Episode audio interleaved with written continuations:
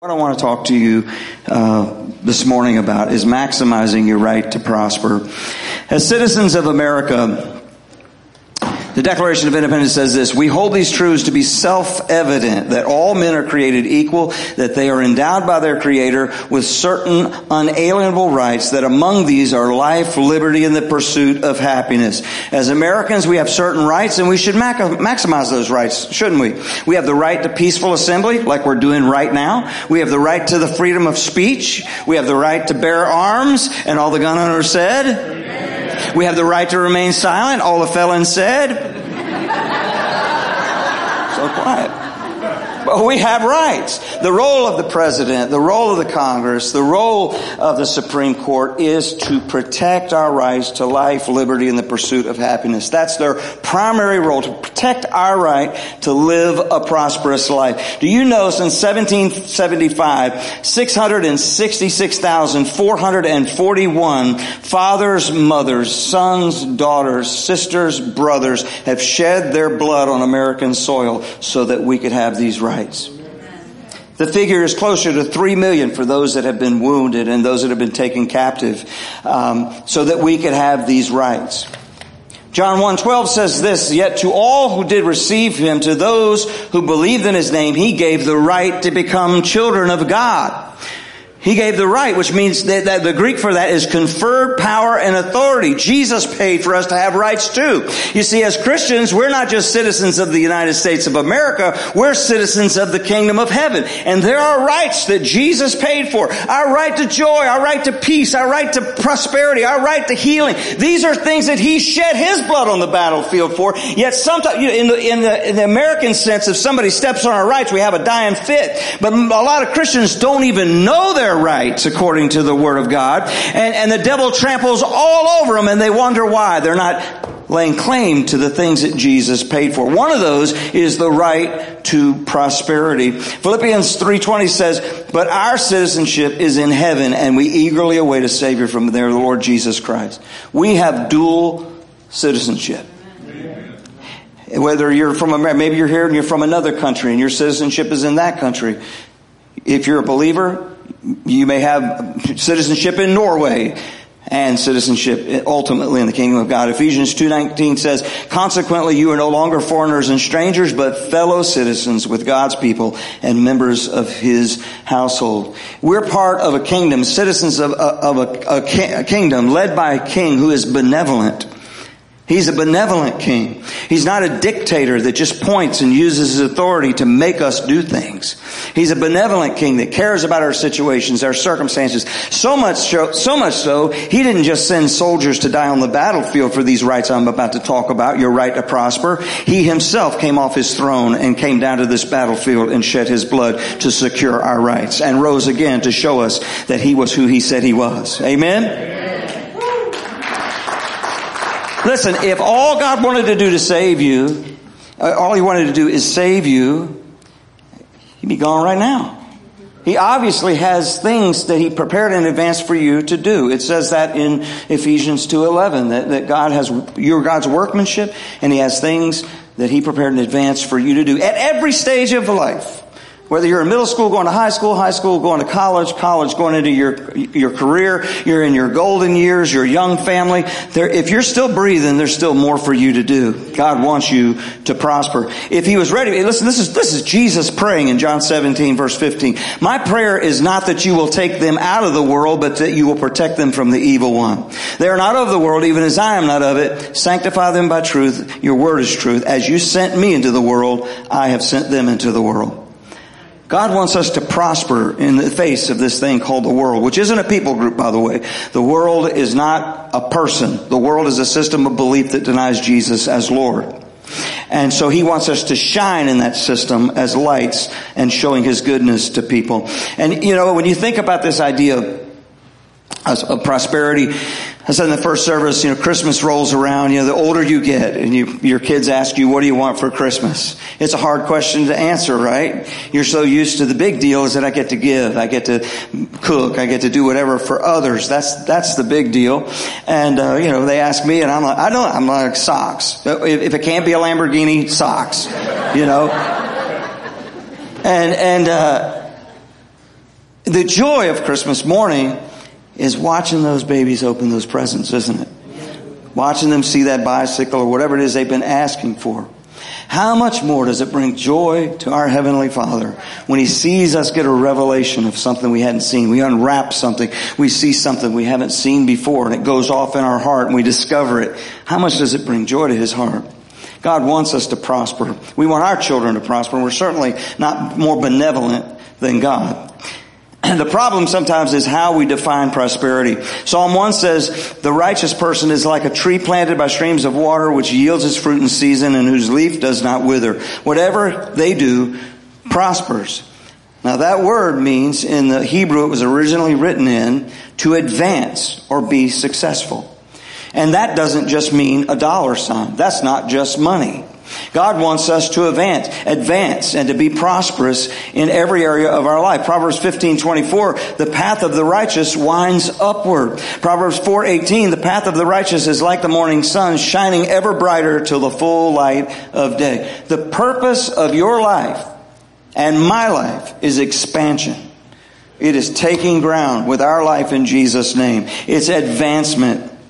How many of you want to see that have children or grandchildren? You want to see them advance. You want to see them uh, expand their horizons, right? Come on. What do you think God wants for us? Psalm uh, 35, 27, let the Lord be magnified, which has pleasure in the prosperity of his servant. That word means completeness, soundness, welfare, and peace. This is the things, this is, these are other definitions of prosperity other than a dollar sign. It's not just about money. The great prophet, actor, and comedian Jim Carrey said this, I think everybody should get rich and famous and do everything they ever dreamed so they can see that it's not the answer.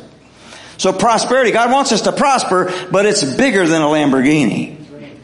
But a Lamborghini can be part of it if Psalm 112 says, I won't read the whole thing, but I encourage you to meditate on it, especially if you have kids. Blessed are those who fear the Lord, who find great delight in His commands. Their children will be mighty in the land. The generation of the upright will be blessed. Wealth and riches are in their houses, and their righteousness endures forever. Underline, the generation of the upright will be blessed. That's part of our prosperity. My kids ain't where I'd like them to be, but I know they're going to be blessed. God's going to bless them because it doesn't say the generation uh, of the upright upright might be blessed. It says they will be blessed and I'm made upright by the blood of Jesus Christ. Therefore I qualify for my kids to be blessed and my grandkids to be blessed. And I'm not going to let the devil trample on that right. Third John 1 2 is a scripture that has kind of been, uh, you know, I used to, I was a cop for 10 years and so I flip on Christian TV sometimes and I feel like Elvis. I want to shoot it out. 3 John 1 2 says, Beloved, uh, I wish that you prosper and be in health, even as your soul prospers. And I've just heard that used in a manip- manipulative way. Um, and not that I'm a perfect preacher, but some guys just really get on my nerves, and I won't mention any names. But you know the guy at three o'clock in the morning that wants to sell you Holy Land spring water if you put it on your head. You know your life's anyway. All right, if you're into that, great. I just don't like. But so they take this scripture and they connect it to financial prosperity only. And the word actually means, the Greek word for prosperity in that scripture means to have a prosperous journey. To have a successful journey. That is what I believe God wants for us to do. So prosperity is about advancement. It's about expansion. Let me give, go on a quick checklist for you for what I think prosperity is. Part of that anyway is, is having what you need when you need it. Sometimes you need energy more than you need money. Sometimes you need counseling more than you need money. You know, sometimes uh, you need healing for a family member more than you need money. So it, it, it's having what you need when you need it. Sometimes you need creativity. You hit a dead end and, and it didn't matter if you had a million dollars in the bank. You have no creativity, no vision for your life. You don't know where you're going. But it's also about the progressive achievement of worthwhile goals. Work is a gift. It's not just punishment. Yeah, toiling the ground became the punishment. But before the, the fall of Adam and Eve, before the fall of man, God gave Adam work to do. Name the animals, work the garden. Work is a blessing to have work to do. Those that retire sometimes when you find out you ain't got no work to do, you have no worthwhile goals to pursue, you're sitting there, it, it's a miserable place. I, I, I, know. I've watched some family members go through it. Uh, I've got a 93 year old granny that thank God she still is able to pray for us. That's what she can do. But she was that granny that did everything everything, you know.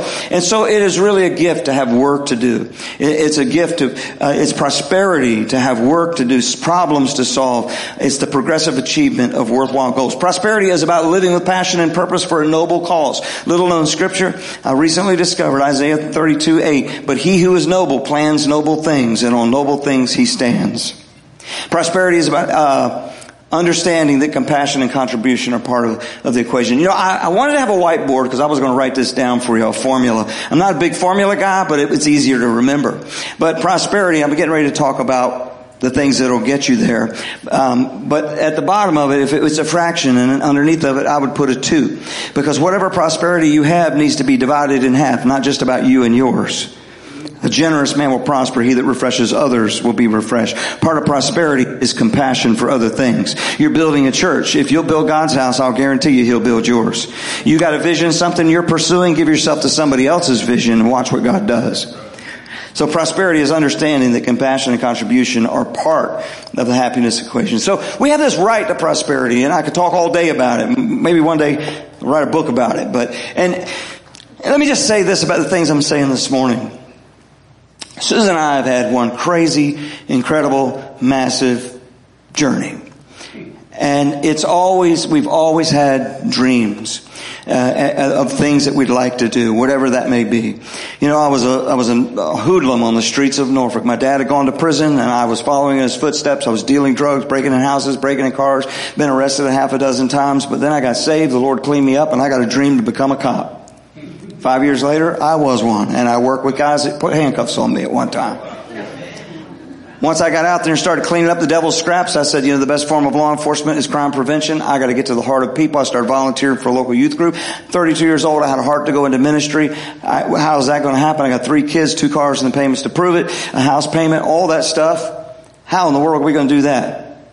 Well, I know God wants me to prosper and have a successful journey. I feel like this is what He's created me to do. This is the next level, the next step. And sometimes discomfort is, is part of letting you know that.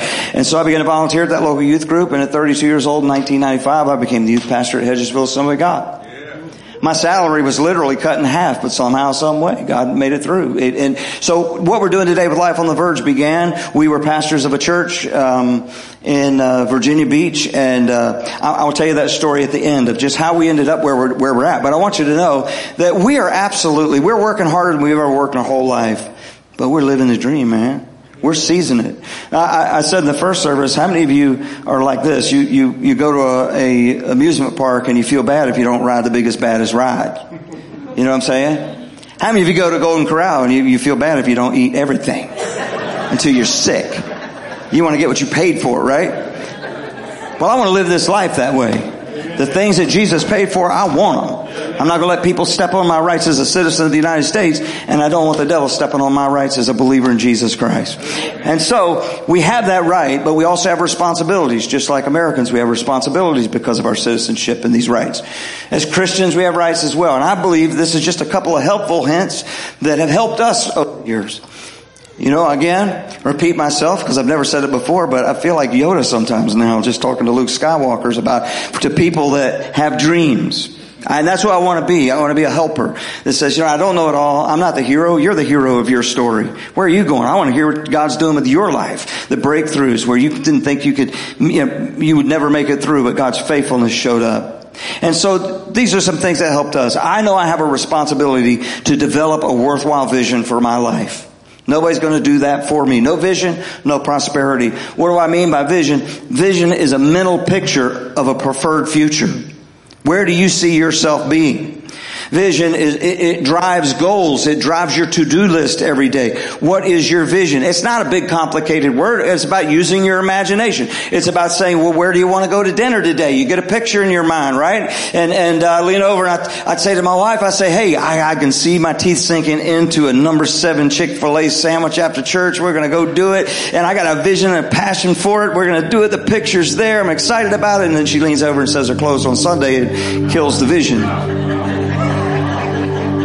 But vision is a prerequisite for provision as well. You can't, eh, eh, some people sit around and they wait. They wait for the money to show up. They wait for the resource to show up. But there's so much you can do in the meantime bring it to the miracle moment with vision. Vision is the starting point of anything ever accomplished or created. God gave us an imagination and the ability to use it.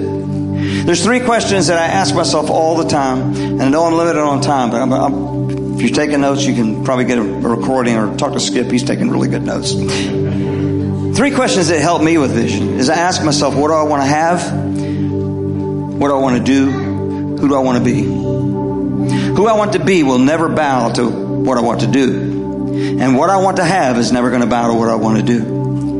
Because I, have I've been down the road of having a job that I hated so that I could have things that I wanted to have. I'd rather do what I want to do and have less. The haves are very negotiable. And so this helps me with vision. But let me say this that vision, when, when, you get a vision, an idea, this is the hard work for me. I sit down most days. My wife will tell you, I get up a couple hours before her and or an hour before her, and I'll sit in my chair or in the camper or whatever, and I'll get my sketch pad out, and I'll start trying to define where have we been, where are we going, where do we want to go next. And sometimes I only get a week, you know, or, or six week tour, or what's life on the verge look like from here, and you know, our personal lives. What are we dreaming?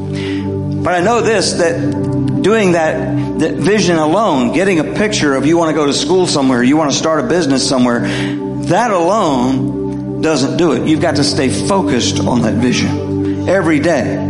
You've got to guard that vision. You've got to feed that vision. You've got to focus. You've got to take command of your emotions. There, there are times when bad things happen and you just let the dream go and you get distracted. You, you, we can control our emotions. God gives us the power to do that. And uh, ways to help do that, to control your emotions. Because if you have a vision to do anything that's bigger than you, you're going to need God's help. And then you're going to sin and you're going to think God's mad at you so he's not going to help you anymore. You don't treat your kids like that. You don't treat us like that either. But our emotions will make us feel unworthy faith has got to rise up and say, I am unworthy, but I serve one that's worthy, and he goes before me into this thing. So we take command of our emotions when we guard our heart. Proverbs 4:23 says above all else guard your heart for everything you do flows from it. Guard your heart, guard what goes into it. Don't don't listen to news or things that get you off your game, the thing that you really want to accomplish in life. You'll never achieve maximum prosperity with your life if you're constantly getting distracted. And I'm preaching to me right now, by the way. There are people, social media, my gosh, do you, I read an article last week that said that uh, the designers of the scroll feature for Facebook and Instagram, they atten- intentionally made that addictive. The girl that developed the like button knew she was playing with human emotions. That we, we love instant gratification. All of a sudden I'm famous, you know. Y'all like my pictures, by the way but it's a big distraction. It can be. There, there it, can, it, can, control our emotions. We see somebody else's life looks like it, all we're seeing is the highlights. We're seeing all we're seeing is the front stage, not the backstage of their life. And we get emotionally tossed to and fro. Guard your heart. With toxic people, there's some people in your life, if you refuse to push, listen, there's people you cannot help. You've done all that you can do, and now they're actually poisoning you and your relationships and your vision you can still love them, but you've got to distance yourself. We take command of our emotions by putting the right stuff in, not just keeping the, the wrong stuff out. You know, I, I, I read constantly. The Bible says that we're to be transformed by the renewing of our mind. First and foremost, I stay in the Word of God and I renew my mind. What did God say? What does my birthright say? What does my birthright, what does the, the living will of Jesus Christ say about me? In my life, where I'm going. And then beyond that, I, I read business books and motivational books and all those kind of things. That are, I'm not afraid to get around people that are killing it, you know, people that are crushing it, that are better than me. They'll play, I'll never play guitar that well. I'll, I'll never preach that well. I'll never be that good of a dad. I'm, I'm not going to let intimidation. My emotions manage me. It's hard, I know. It is hard. I fight it, you know. We all do. Somebody's more educated, somebody seems smarter or thinner or whatever the thing is. We get, we're afraid to get around them. You'll, you'll never develop all that God has for you if you don't get around mentors and people that make you feel small. At the same time, there'll be people that are you're mentoring. Focus on the vision requires, this is the last thing, control of your time. So prosperity, you want prosperity, you have a right to prosperity. It's not going to happen without you doing the hard work, getting a vision. What do you want? What do you, God says, what do you want? What do you want? I'll let you know if you're wrong. I, I love you. I'll steer, but just start moving. I'll steer you. Just start moving. Get a plan. Google that word in, in, the Proverbs, plans. Plans belong to us. The reply of the tongue belongs to the Lord, but we're, we're to do the hard work. So, vision, focus on the vision. We'll never, never stay focused on the deepest dreams of our heart, what we really want to do. And in God, all things are possible. But we'll never stay focused on it if we don't take command of our emotions and take command of the clock. Time. What are you doing with your time? What are you doing? You can be gifted, talented, rich, all those things, but if you don't control the clock, if you don't manage your, and we have all the tools of the world today, to control time or to, to manage our, our, our, calendars and whatnot. And, and again, I preach this to myself. How much time am I wasting on Facebook? How much time am I wasting with toxic people? This isn't going to get me where I want to go. It's a daily process to get up and say, wait a minute, I have a right for a successful journey in life. And I'm going to give my all to it. I'm going to dream big. God's going to have to make it happen. I got to share this. I know we're beyond time. I'm sorry. Um, when I got saved in 1982, I was a mess, and so was this little girl right here. And God redeemed us. But in 1983, just a few months, I got saved in December, November rather. In 1983, I took this guitar that my granny let me hawk her TV for to get out of layaway, and Susan gave me $15 to get out of layaway. Her name's Ginger. And I held it up before Jesus. And I said, I've used this for all the wrong reasons. Help me use it as a weapon for your kingdom. So my deepest desire all through my ministry life, it was to somehow use the thing I love and to go to the place where I used to live when I was an unbeliever. I didn't know any Christians that weren't weird. I didn't know anybody that just would come alongside me and say, "Hey, you play guitar? You you're into this? Hey, let's hang out. Let's get let's go. You bowl? Let's uh, let's go bowling together. Whatever." Maybe that would have made a, a more of a difference early on. So that's the heart of our ministry is to get around folks and just show them the love and the blessings of God. And so in, in August of 2010, this is August 26, 2010, I read the scripture that said, offer your petitions to God in Philippians. I was about fed up. I shouldn't have been. We planted a church. It was up to 150 people or so. I had a great leadership team. All I had to do is show up and run my mouth. Counsel people through the week, but I didn't have to do, we, it was a church plant, so we had to set up every week. And, in the beginning, I had to lead worship. I had to buy all the equipment. I was, we, we were like the bottom line in the beginning. God brought in people, raised up the team, and I was, I was comfortable working for a mega church, running one of their branches in Richmond, but I was miserable because I'd buried a dream. I'd been feeding it, I'd been writing songs, but I was really, really mad that God had not given me my dream. And I sat down and I wrote this out. I typed it up. I said, okay, you want a petition? A petition is not just me saying something necessarily. a petition has got details to it, a real petition. So I typed this up. My petition, August 20th, 2010. I'm praying God would give me my mountain to travel full time on the road but have a home and a base church, to play and record music, write and speak for a living, to give my kids and grandkids an inheritance of faith, to create supernatural opportunities for my family, to always have more than enough money for the task and then some. And it goes on with a little few more details, but every single one of those things. I didn't open this for five years. They'd already started coming true. Uh, I had no idea that because we run a prison ministry, my son would be signed to Atlantic Records and I'd have influence in, in the greater music world. I had no idea. But I knew my, my job was this kind of stuff. Get a vision, stay focused on the vision. Do what you can where you are with what you have, and God won't leave you where you're at. Why don't you bow your heads? Lord, so many of us get distracted and managed by our emotions time slips away that we can never regain. And I would pray, I know there are generals, Lord, in this room, that you're calling to be leaders in the business world, leaders in the community, leaders through their family life. Lord, you're calling them to bigger things. Some of them have buried their dreams. Some of them have written it off as impossible. God, I pray that you would stir up their hearts today to know that you sent your son to make all things possible to him that believes. Lord, help them to process this and develop a picture of a preferred future. What they want to have. You want us to have nice things. What they want to do. You want us to love what we do. And ultimately who you want us to be. In Jesus' name. Amen. Amen. Did you enjoy that? Wasn't that a good word? Amen. Amen.